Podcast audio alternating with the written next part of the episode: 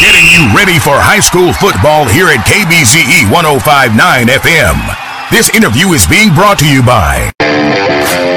Tired of going to get a new car only to be told we sold it yesterday or charged extra fees? Come on down to AJ Doman Chevrolet, South Louisiana's fastest growing Chevrolet dealership, where we make the customer our top priority. No credit, bad credit, we can help. We say yes when others say no. Come do business with a company that'll be here today and tomorrow. AJ Doman Chevrolet, serving the area for 38 years at the foot of the Morgan City Bridge in Berwick. And now, here's KBCE's John Colar III, chopping it up with West St. Mary Wolfpack head coach Dwight Fage. Fage serves as head football coach and teacher. Prior to becoming West St. Mary's head coach last year, Fage was the head coach at Acadiana Christian School in New Iberia for seven years and led them to their first playoff win in school history.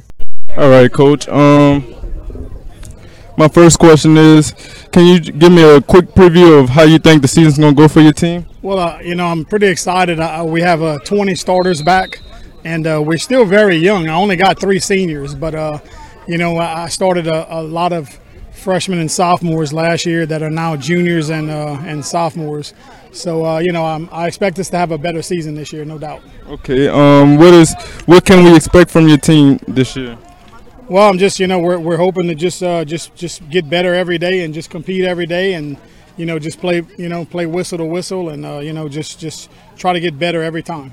Okay. Um, who are some key players to watch for throughout the course of the season? So I got uh, Charles Robertson, um, and uh, he's he's going to be a junior. Uh, he plays corner and uh, receiver.